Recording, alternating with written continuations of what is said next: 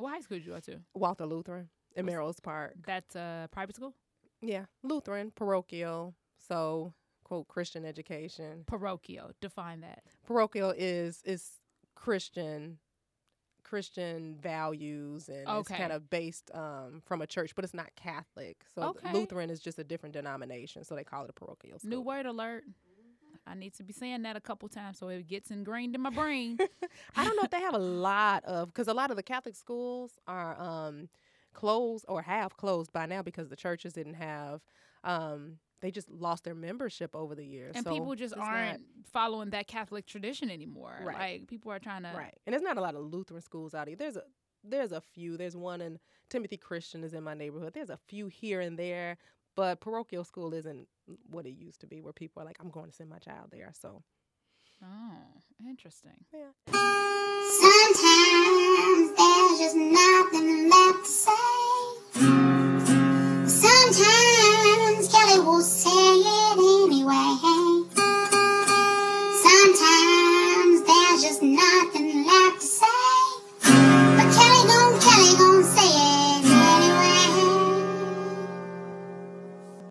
I want to thank our sponsors, She Funny, a platform created to encourage funny women of color to be empowered in their funny by offering various resources and online visibility. And also our friends here at Cards Against Humanity for their hospitality and donated studio space. I appreciate you both.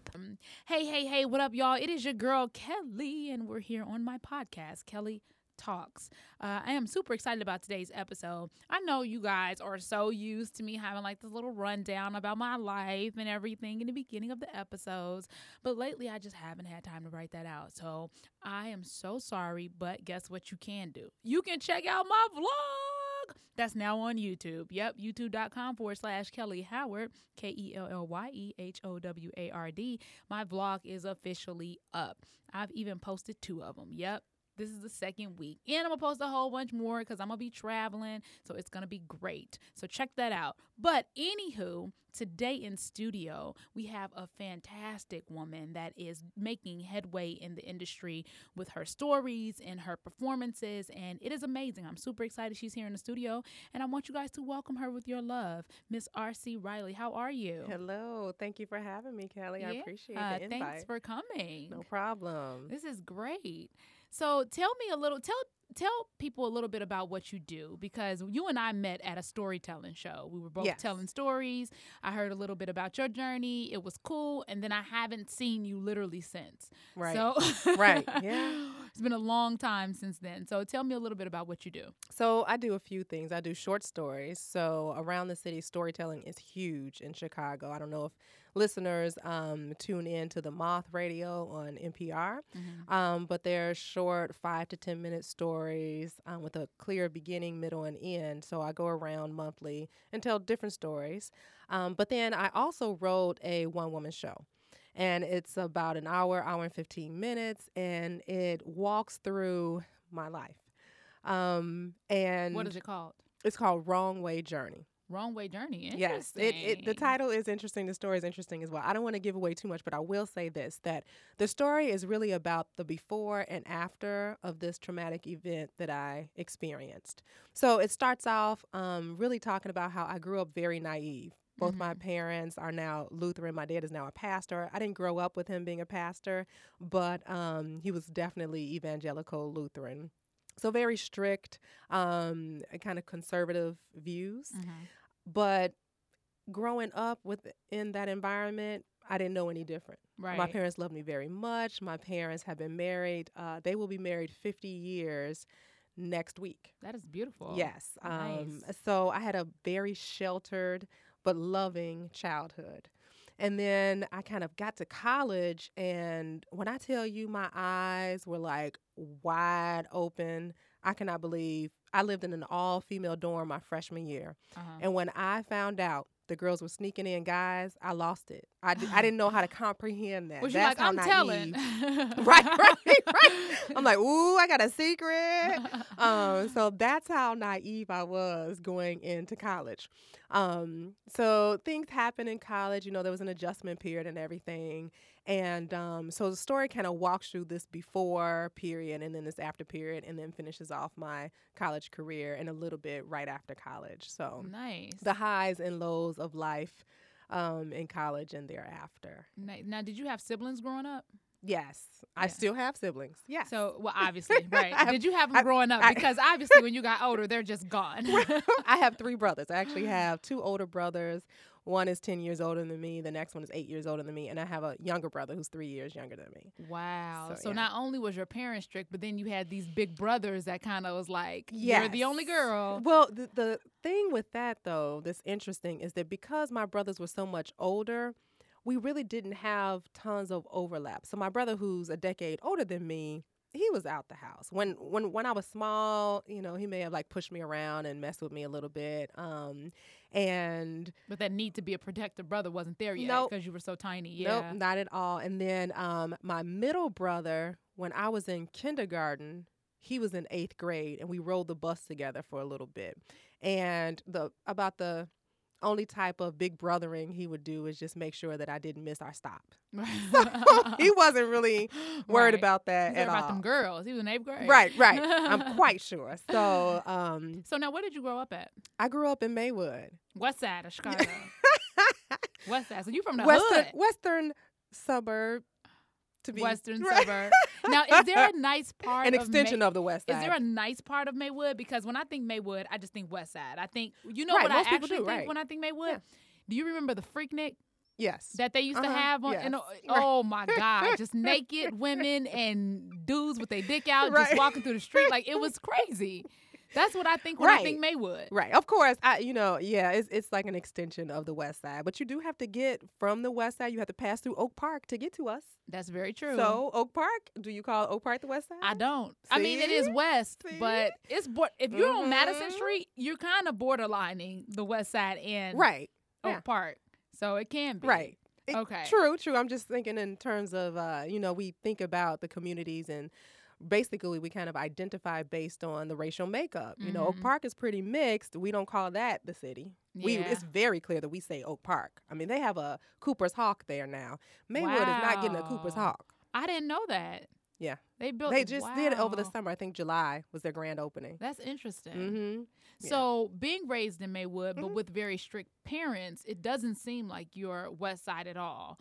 So how did that? I was an inside kid. I will confess.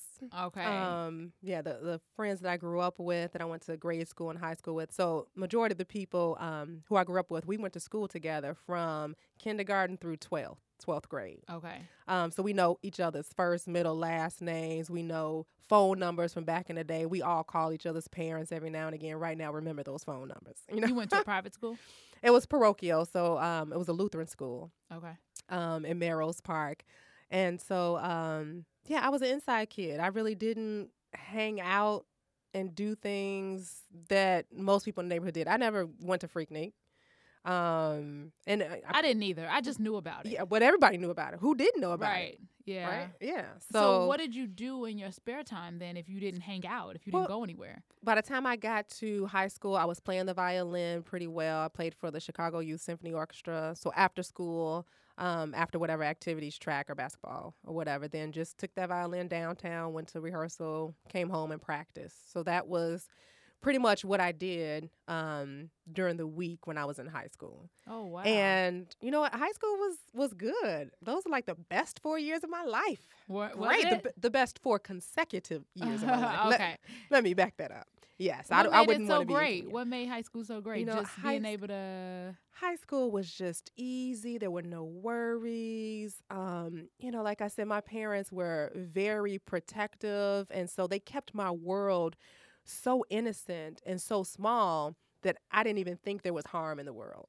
So it was just that you can't go back to that. You know, once you come out of that na- naivete, you can never go back.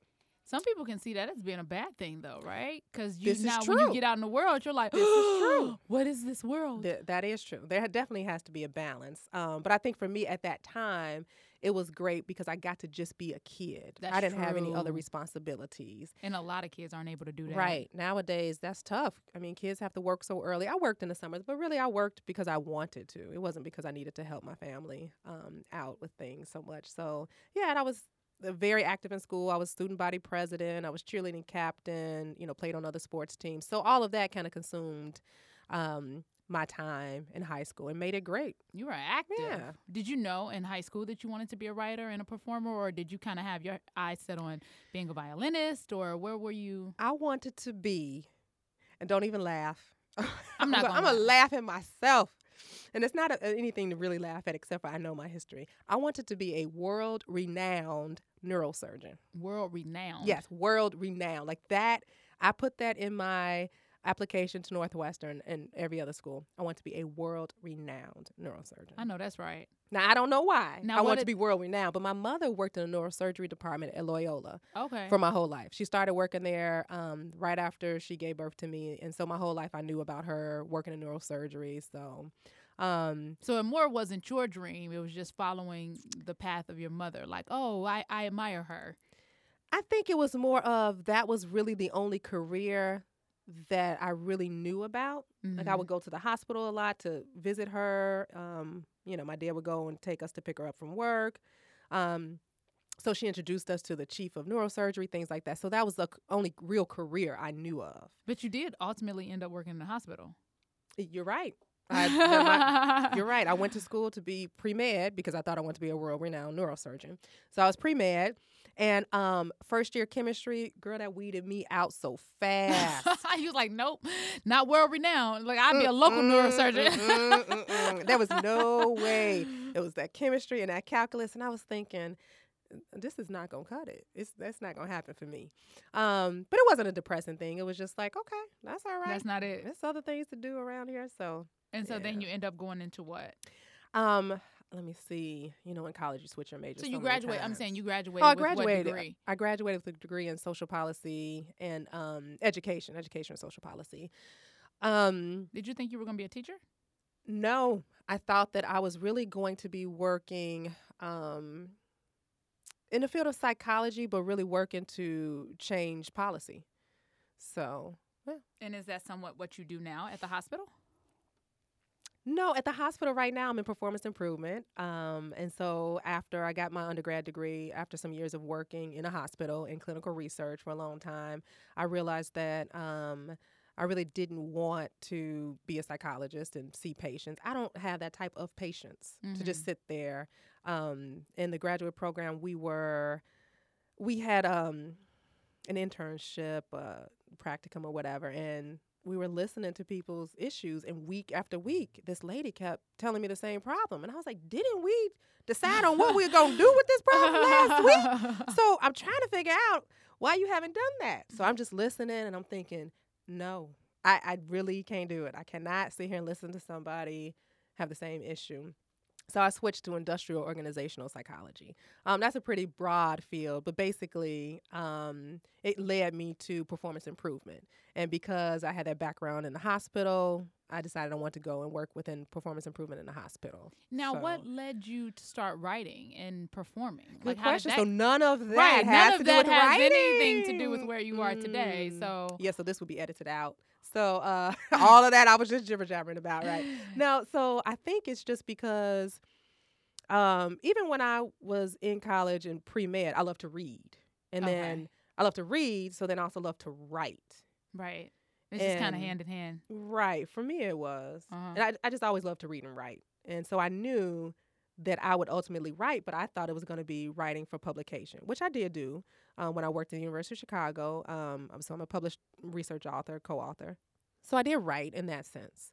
So I knew whatever I did, it would entail writing in some form or fashion, but I thought it would be in academia. hmm Um, How many so- books do you read a year, if you don't mind me? You know what? Nowadays, I don't even pick up hardcover books anymore, or even download them, just because of all the things I'm doing in this world in, in? Oh, my so life right read that now. often? So I don't even I don't even read a book from cover to cover. Like I have three books that I started, but I have not reading books.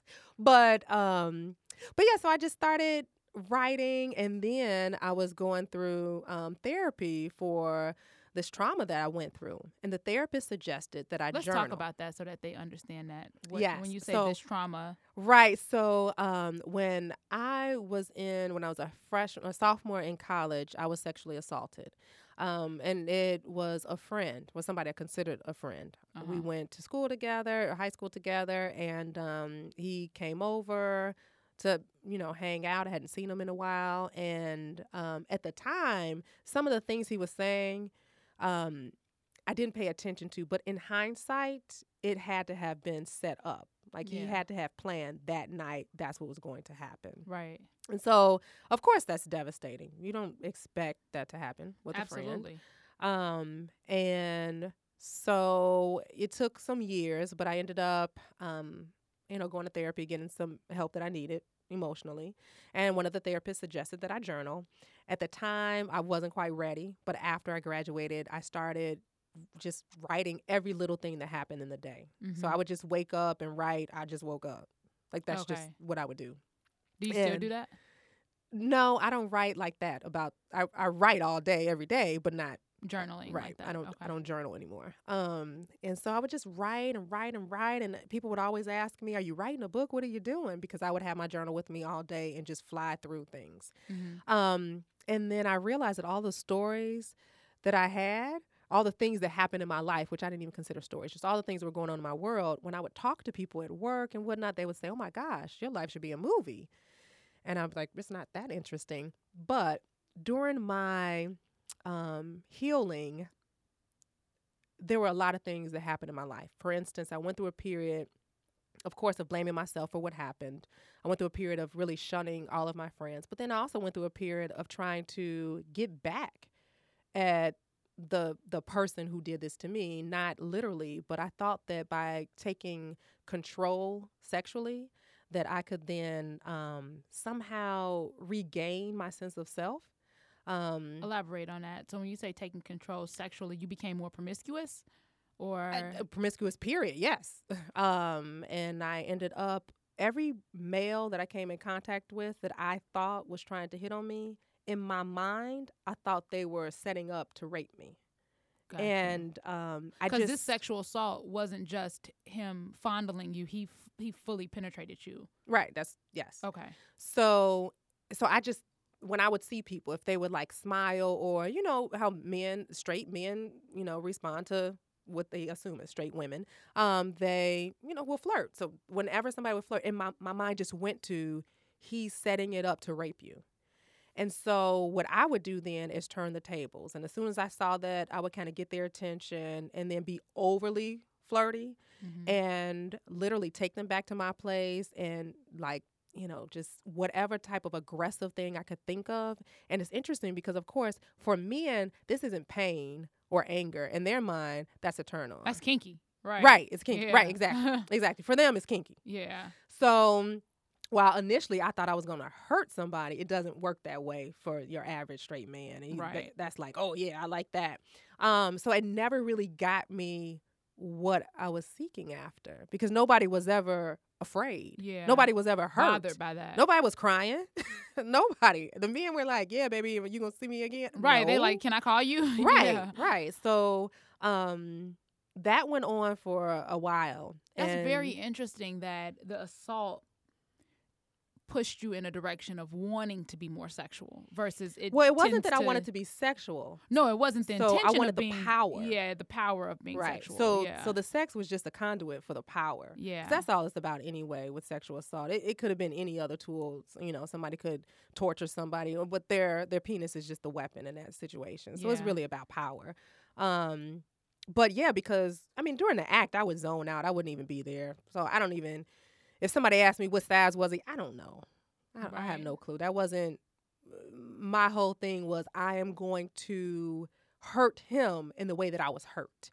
Um, so after a while, because I kept thinking maybe I didn't do it right, so now I gotta I gotta get a whip out. Now I gotta get handcuffs. Now I gotta get um, oh, so some hot wax. full. I was going straight 50 dominatrix. Shades of Grey. Yeah, I read. yep. And so I'm thinking that this is going to scare them. Mm-hmm.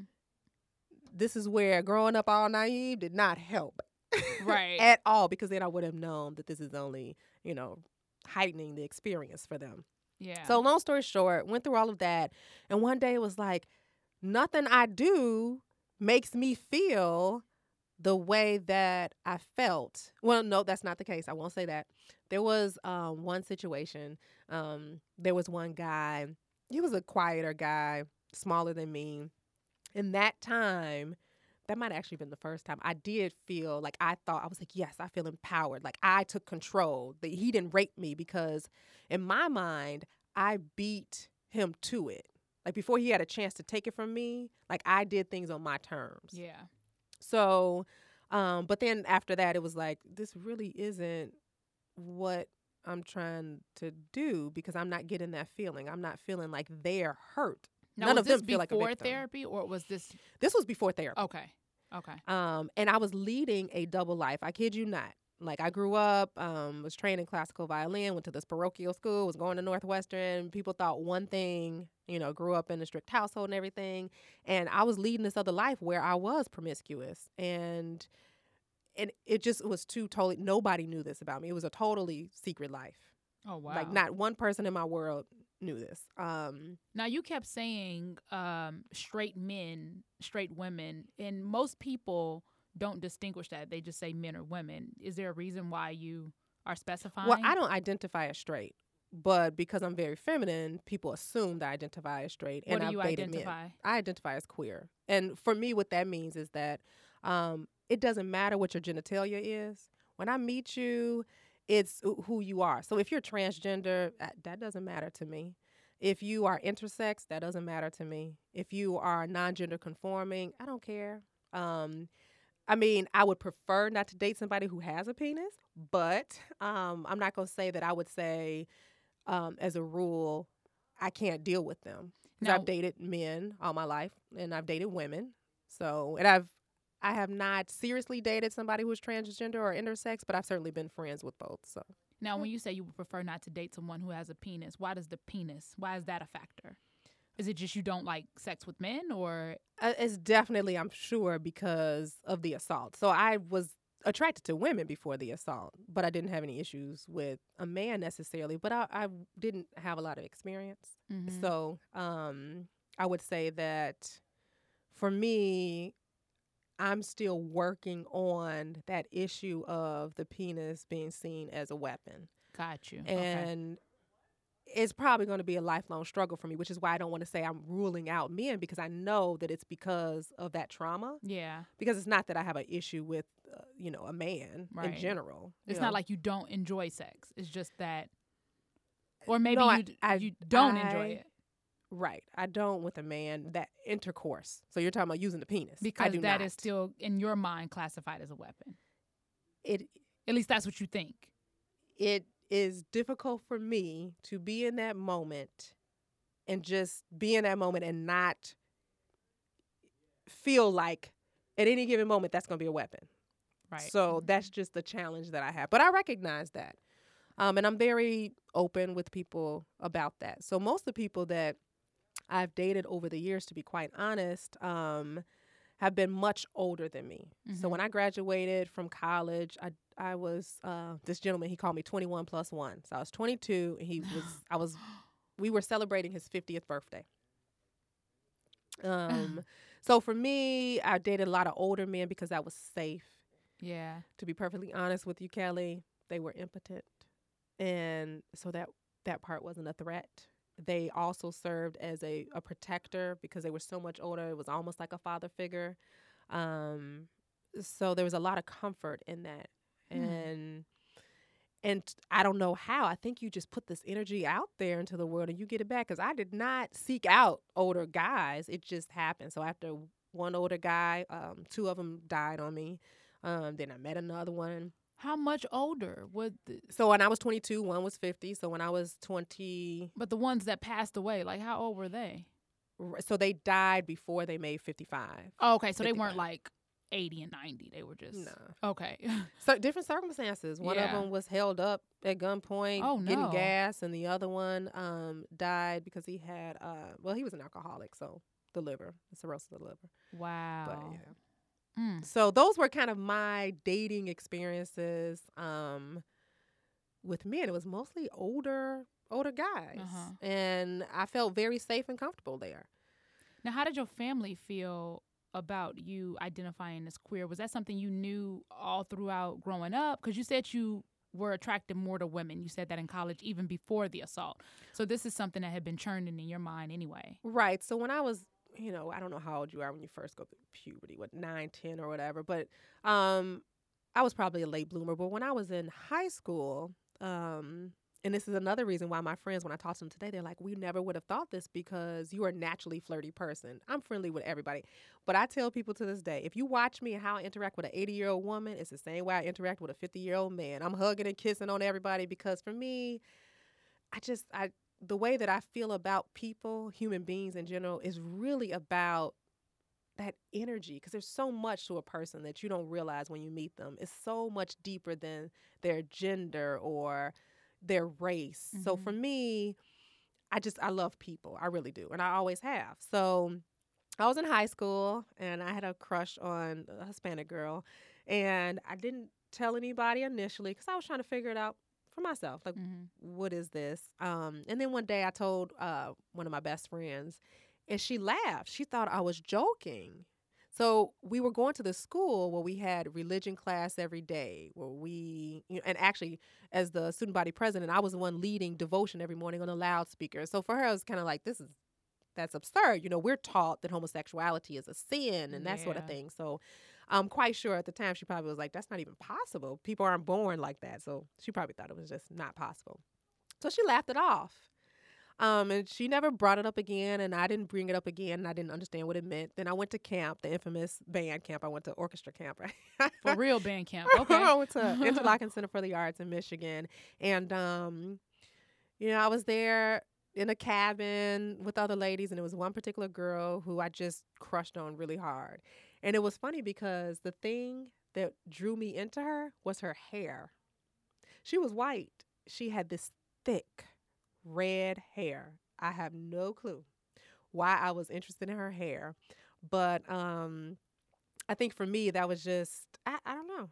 And it did, just it did just- you actually come out to her? Like, did you guys have a thing? No, Or I, you again, I, I didn't didn't know what that meant really. I had a dream about her, Mhm. um, and I was really sexually aroused. So that was the first time I had thought about another person and got sexually aroused. Okay. Um, but I didn't say anything to her because I just didn't have any words for what that was. yeah. Um, So when did you come out to your parents that this? when I came out to my parents when I had a commitment ceremony with a woman, and that was when I was 27 years old. So you married a woman at seven, Yes. 27? Well, it wasn't legal back then, but yeah. Okay. yeah. So, So, that's you, when I came out. you came out like, hey, you guys are invited to this thing I'm doing, or was like, I met this woman that I'm really into and we want to make this official?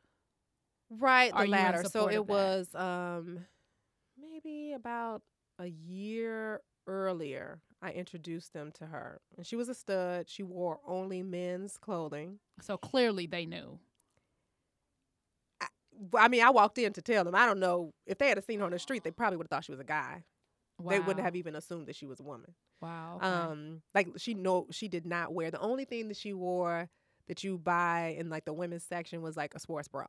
That's it. Everything else was men's clothing, socks, pants, everything.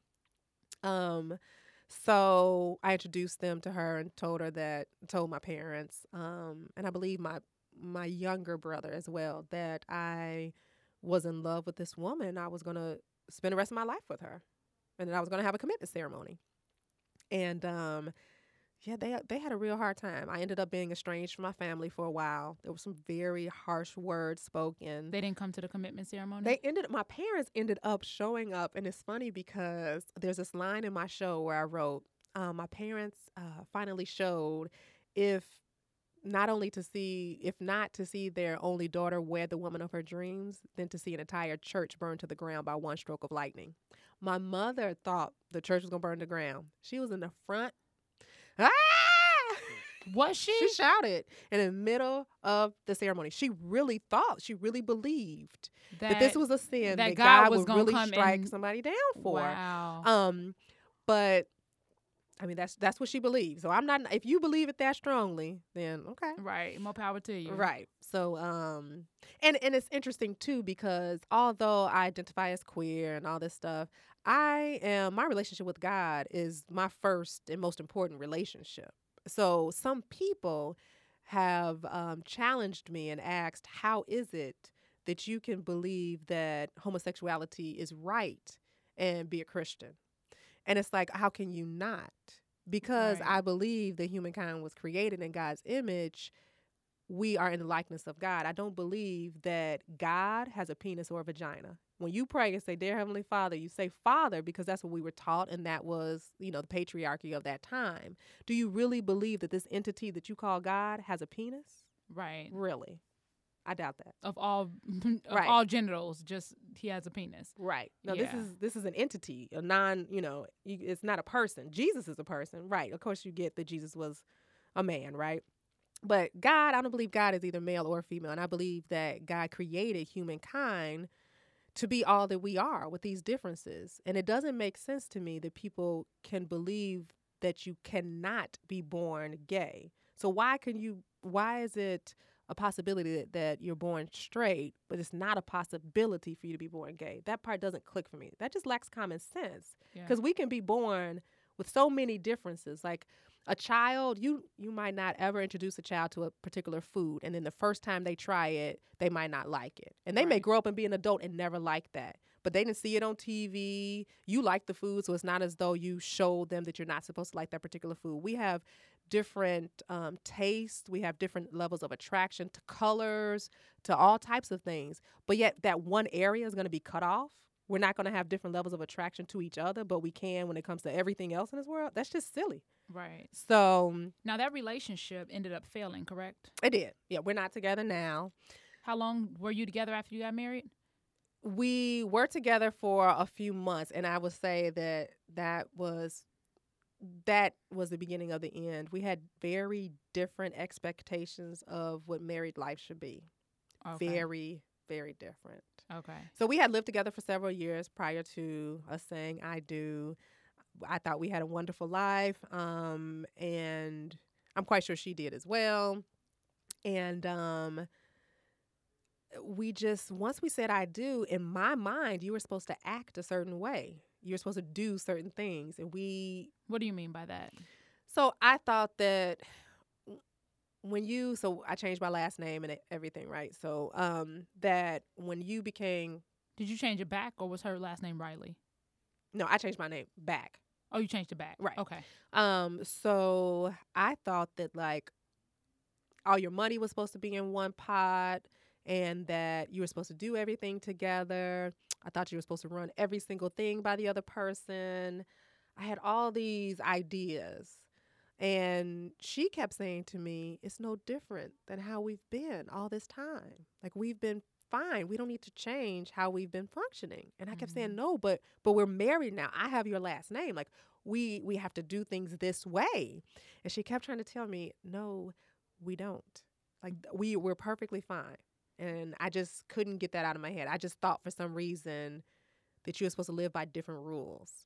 And so that was a source of contention in our relationship. A, uh, that was a, a big a big deal for me because I kept carry thinking, that burden of blame because of that, like why the relationship failed, or Mm. I guess so. Your response just told me it's yes. like, um, so I don't know. That's loaded. That's a loaded Loaded question. because I call myself Oprah Robbins Jr. That's like what I seek to. That'd be my plan a lot of the times. Okay. I want to get you thinking.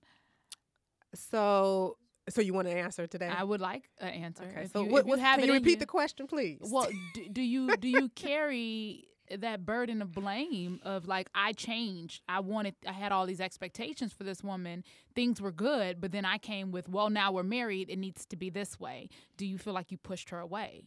Do you feel like, or was it already something that just wouldn't have worked anyway, just because you guys had different values or views?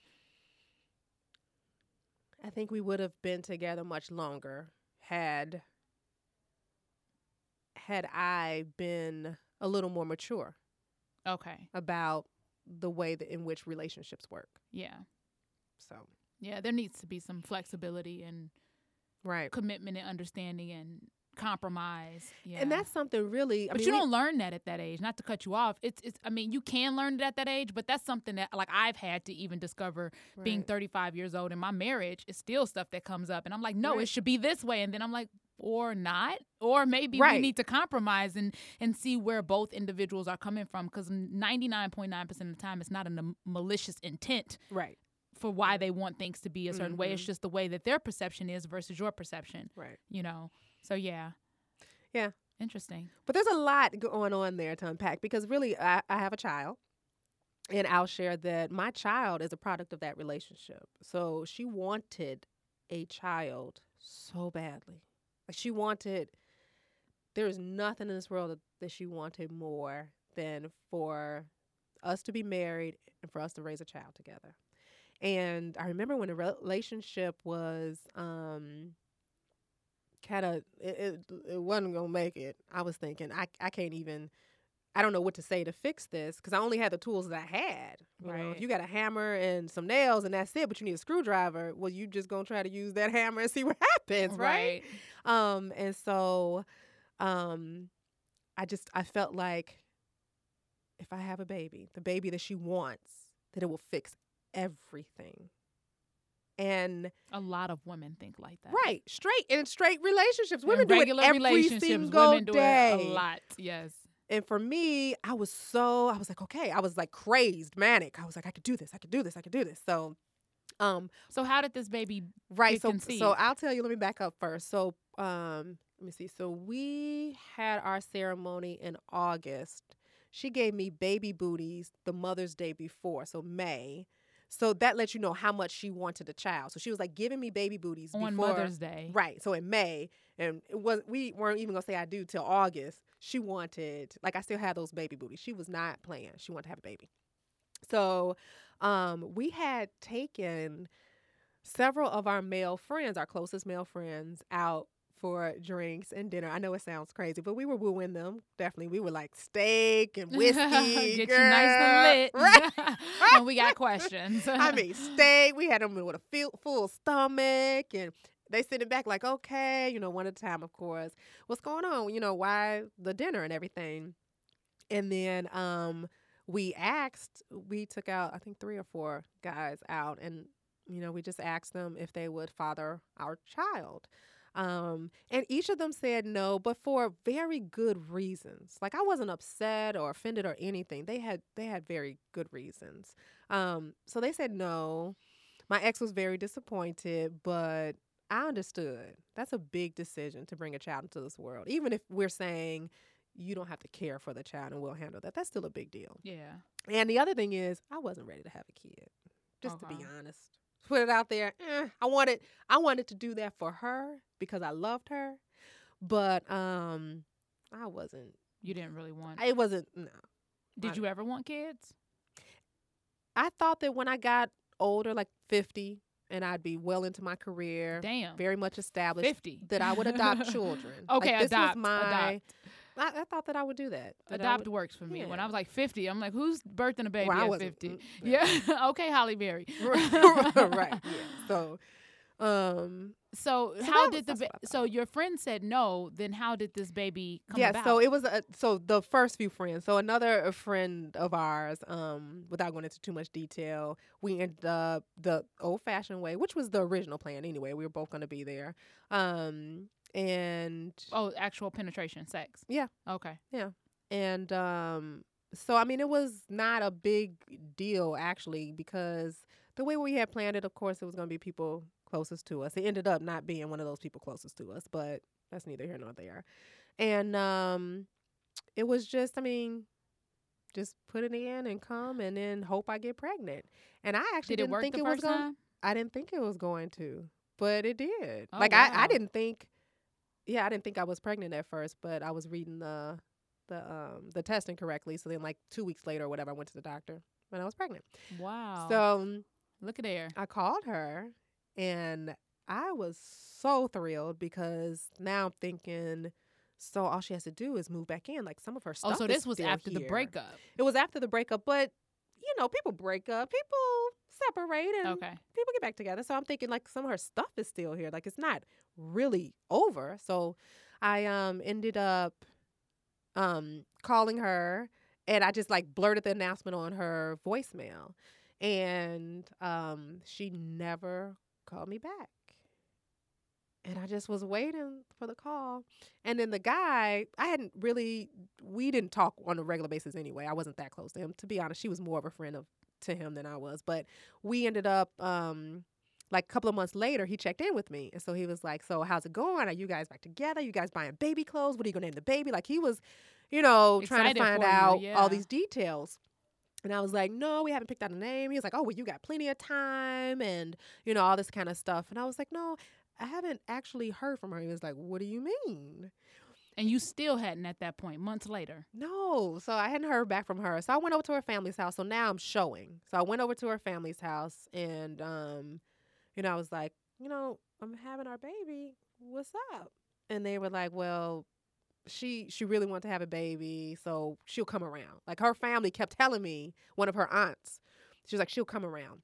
So her aunt and I would like talk about, you know, the baby and get all excited and stuff like that. So I'm excited because some of her family was excited with me Right. but I still hadn't heard back from her. So, um, long or the short of it, I never heard back from her. So it, it was real. you still haven't heard back from her. No, well, I will say that after he was born, like a, a year or so after he was born, um, I did reach out to her, send her an email, and she replied back and she just said, um, you know, maybe we can connect sometime. It was like a one sentence kind of thing, but she wow. didn't. So, um, How old is the baby now? he's 12. Oh wow, this was a long time ago. Yeah, yeah, yeah. So I we obviously didn't get back together or anything. And that plan was like, I tell anybody, oh, don't do it. Uh-uh. because the problem was I had to come to the grips that I was about to be a single mother when I really wasn't even trying to be, A mother at all, yeah. you know. so it took me I would say it took about seven years for me to come to grips with the fact that I was a single parent. Like that Mm. I had a really hard time. We struggled a lot. Um, he was around seven or eight, and I remember I went to um, a therapist, and well, we went to therapy together for some stuff, and we were having so many issues, and I was like, "There's some serious anxiety in our household." And somebody's not gonna make it. Like I and I told the therapist, I said, you know, I literally want, and I'm sure other parents feel this. Like I wanted to drop my kid off at the fire department. You know, you could leave your kid at the fire department. That's supposed to be a safe space or safe whatever. Yeah, I think they got to be like under six weeks though. Like you was gonna drop them off at eight. Right. yeah. And so I'm like, I, and that was the thing. So it's like it, it became a joke because it was like, well, if I drop him off, he can walk back home. kind of Right. And at the time, the fire department was literally kitty corner to where we lived. yeah. So I was like, but I can't. I don't think I can mother a child, right? And so the therapist was like, but he's eight. What so have you haven't been you been mothering Yeah. a child? I was like, not really, because we were living with my folks because I wanted help from them.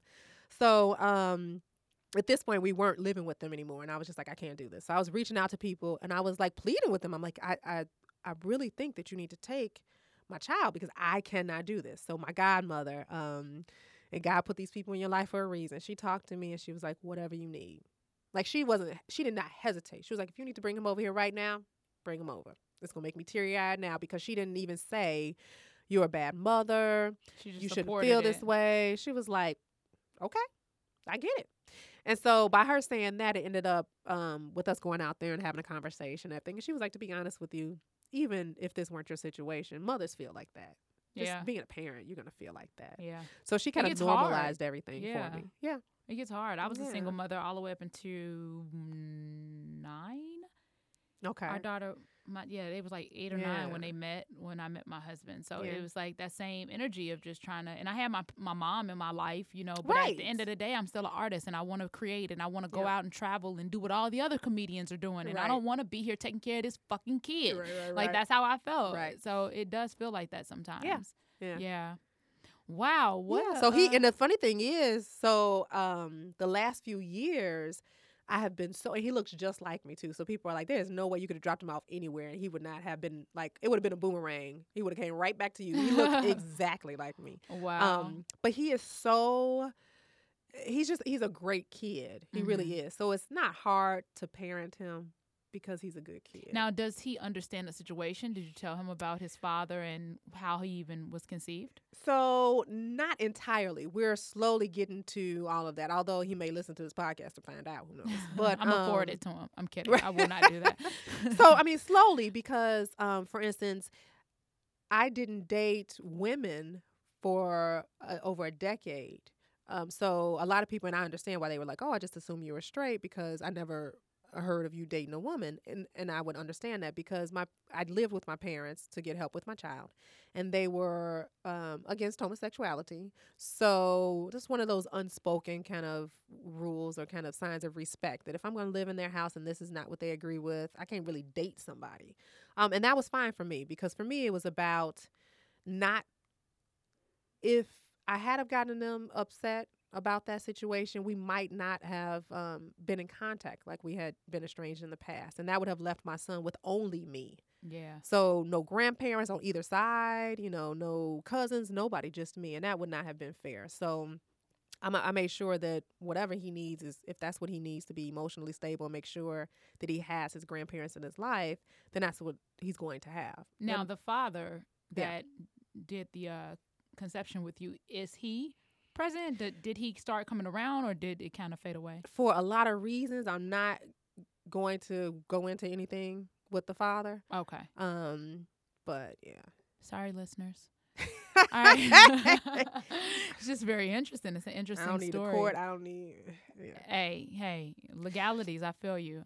Um, this has been an interesting chat. So a lot of your writings and things. Is about all Is of about this. all of this. All of this. So all the short stories, you get a glimpse of um, how I was feeling when I felt like I couldn't parent. Um, um, you get a lot of me trying to balance the time where I wasn't dating women on purpose and kind of how I felt during that time period, 'Cause it was a sacrifices for my child. Um, it was a decision made that my son needs to come first. But I'm saying like dating women at that time was a preference versus just being with a with a guy.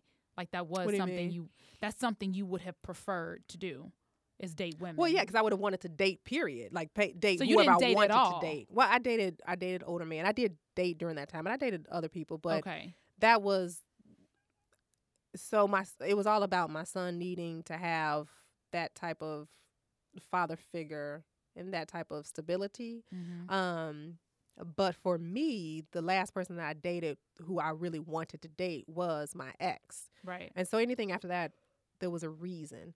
And the guys that I dated during that time understood that. Um, but they were very clear about their role and That's that very admirable of you to have made those choices for your son. It's very I selflessness. about that. Well, I mean, it was, it was very selfless to say this is what I have to do. I can put what I want and desire on the back burner for the sake of raising him because this is a choice I made. You know, but it's I like think owning that up. it's more of I don't think it was so much admirable as it was a part of I'm a I can be a very disciplined person and what I found during my lifetime is that when I say I want to do something, I can do it. And that's really what happened. I said that I wanted my child to come first, and so I did it. It wasn't really like I'm trying to be whatever. It was literally I'm a disciplined person, and I know that in order to get to this goal, these are the things that I have to do. So I had a goal, and these are the things I had to do. Because now I'm teaching my son. So my son doesn't think he'll say, "Yeah, my mom's queer." That's not a big deal to him. hmm If I married a woman tomorrow, that's fine with him. Um, but he clearly understands that that's not okay with his grandparents. So, but when he was younger, that might have been very tough for him to see. I know it would have been tough for him to see that I, his grandparents and I disagreed so strongly about something like that. So, like right now that he's older, and that boy, he listens to NPR all day. So anything that's going on in the world, he knows. Oh wow, so he's amazing. like, look, Obama said uh, LGBTQIA can get married, so go ahead and get married, and you know, let's pop some bottles. Now, does your parents' disapproval still influence whether or not you date women today? No, it's all about my child. Okay. I, yeah, yeah. My son's old enough now that we we have real conversations about everything. I mean, That's there's no topic that is off limits. Um, now I realize I should probably pull back because I'm so comfortable. Um, like when we're at the doctor's office, you know, they'll say like, "Go pee in a cup," and I hate for people to say, like, call a penis a wee wee or something like that. And so I'll be like, you know, explaining things and using the word penis, and I could tell he's like, "Okay, mom, you're like way too comfortable." It's like go, go. What do they say? Wee wee at the doctor? Sometimes they'll say things like "PP" or "Put your this" or "your Oh, private" take a tinkle, or something yeah. like that. Yeah, and I never really was into that kind of thing because it's just a b- part of the body. Yeah, There's no don't reason dumb for down us the to, subject. Yeah, Right. Or there's no reason for you to. That's why people feel so uncomfortable Mhm. because you make it seem like there's something wrong. Like you call your face your face. You don't say, oh, that thing that's on the top of your head. You know, you use the right word for it. So why would you just say vagina or penis? That's those are not curse words. Right. So yeah. Wow. So ultimately, what do you want to do with your career? Um, so my daytime career, I love it. I'm, I'm still like going to continue with performance improvement within the hospital, um, and then with my one woman show. Um, so I'm touring the show right now around college campuses. I hope to get some more camp- campuses on the books and continue to kind of perform my show out of state. So all across the nation um, and lead more discussions about um, sexual violence and about how to have topics about um, issues of sexuality with our children. Because I think the only way really to prevent those things from happening is to talk about them, be very open, as opposed to keeping our kids naive. Is there a book in your future? Um, that's how the one woman show started. Actually, I started writing a book and realized that I couldn't get through everything, so I had all these short vignettes, and they ended up being a, a one woman show. But yeah, so definitely, Nice. definitely. All right. Well, I think we are at the final four and four, which is four questions in four minutes. Uh, so I'm gonna set the timer right now for that. And Haven't you already asked questions? no, these Uh-oh. are different. These aren't like questions about you. They are, but they're Oh, not. okay. Okay. Yeah. Alrighty. If you could have any superpower, what would it be and why? Um, to read people's minds. Also, you nosy. It's not that. it's that I think I don't like most people. I don't. I think most people are stupid. That sounds bad, but I do because I think people lack common sense. I think when we speak to one another, some for some reason we throw common sense out the window and say things that are supposed to sound right, even though when it's coming out your mouth, you know it sounds stupid. Uh huh. And people don't even retract the statement. They just keep going with it and keep going with it as long as the other person agrees with it. Gotcha. And that just pisses me off. So I really want to be in somebody's head to, to figure out what they are really thinking. Did they really want to say that? Yeah. Or did they not? So yeah. Um, if you could talk to anyone, dead or alive, who would it be and why? Um who would it be and why? I want to talk to Nelson Mandela. Ooh, good one. Um, and I would want. I guess I, I have this question. So, um, I want to know during those years in prison, like, was it? I don't know how how you how he just dealt with all those years in prison. I guess in general, like Yeah. how because I can't conceive of it. My son and I were talking about this the other day. I can't in my mind. I can't see being in some little space for that for years and years and for decades. I Yeah. can't see that. It reminds me of the Viktor Frankl story. You remember that? I he uh, was in the- Jewish. Yeah, he was a, a psychi- psychologist in, in the concentration camps and Right, how his right. his whole family got killed, and he just had to. He was Yes. basically just processing that you know today is a better day, and just kept thinking like he the way that he would think about his situation was just very positive and objective versus the reality of how terrible and horrible it was. right, right. You know, um, if you could change anything in world history, what would you change and why? I mean, the most obvious thing is the transatlantic slave trade. I mean, that's affected my life, everybody's life. So Some people don't choose that. That- so it may be the obvious thing, but other people have chosen other things. that would be it That would be it. Why? because it's affected every life. It the repercussions of the slave trade will never end. This world will come and go, and we will still be feeling it. How do you think blacks would be? How do you think blacks would have been a? How do you think socially or Well, I don't believe as many black people would be here in the United States. Got you. So I believe that we would be. it'd be kind of like going to Switzerland where it's just primarily white? It's just, yeah, we and we'd be um, thriving in our own way. but and I don't believe so many black people would be here. Yeah. So, Uh, if you can go back and have a conversation with your 16 year old self, what would you say?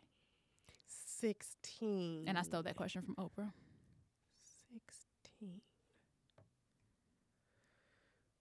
Um. 16 was good. That was a good year. 16, I would say. But if you could tell, if you can go back to her, like you've lived all this life now, right? Right. Up until the point that you are. If you could go back and tell her something that she's going to need to know for Mhm. living all this life, what is that thing you would tell her? Like, hey, heads up, Right. don't blah, blah, blah, or heads up, be sure to XYZ. Like, what would that thing be if you were to give her a heads up? Um, heads up. I would say.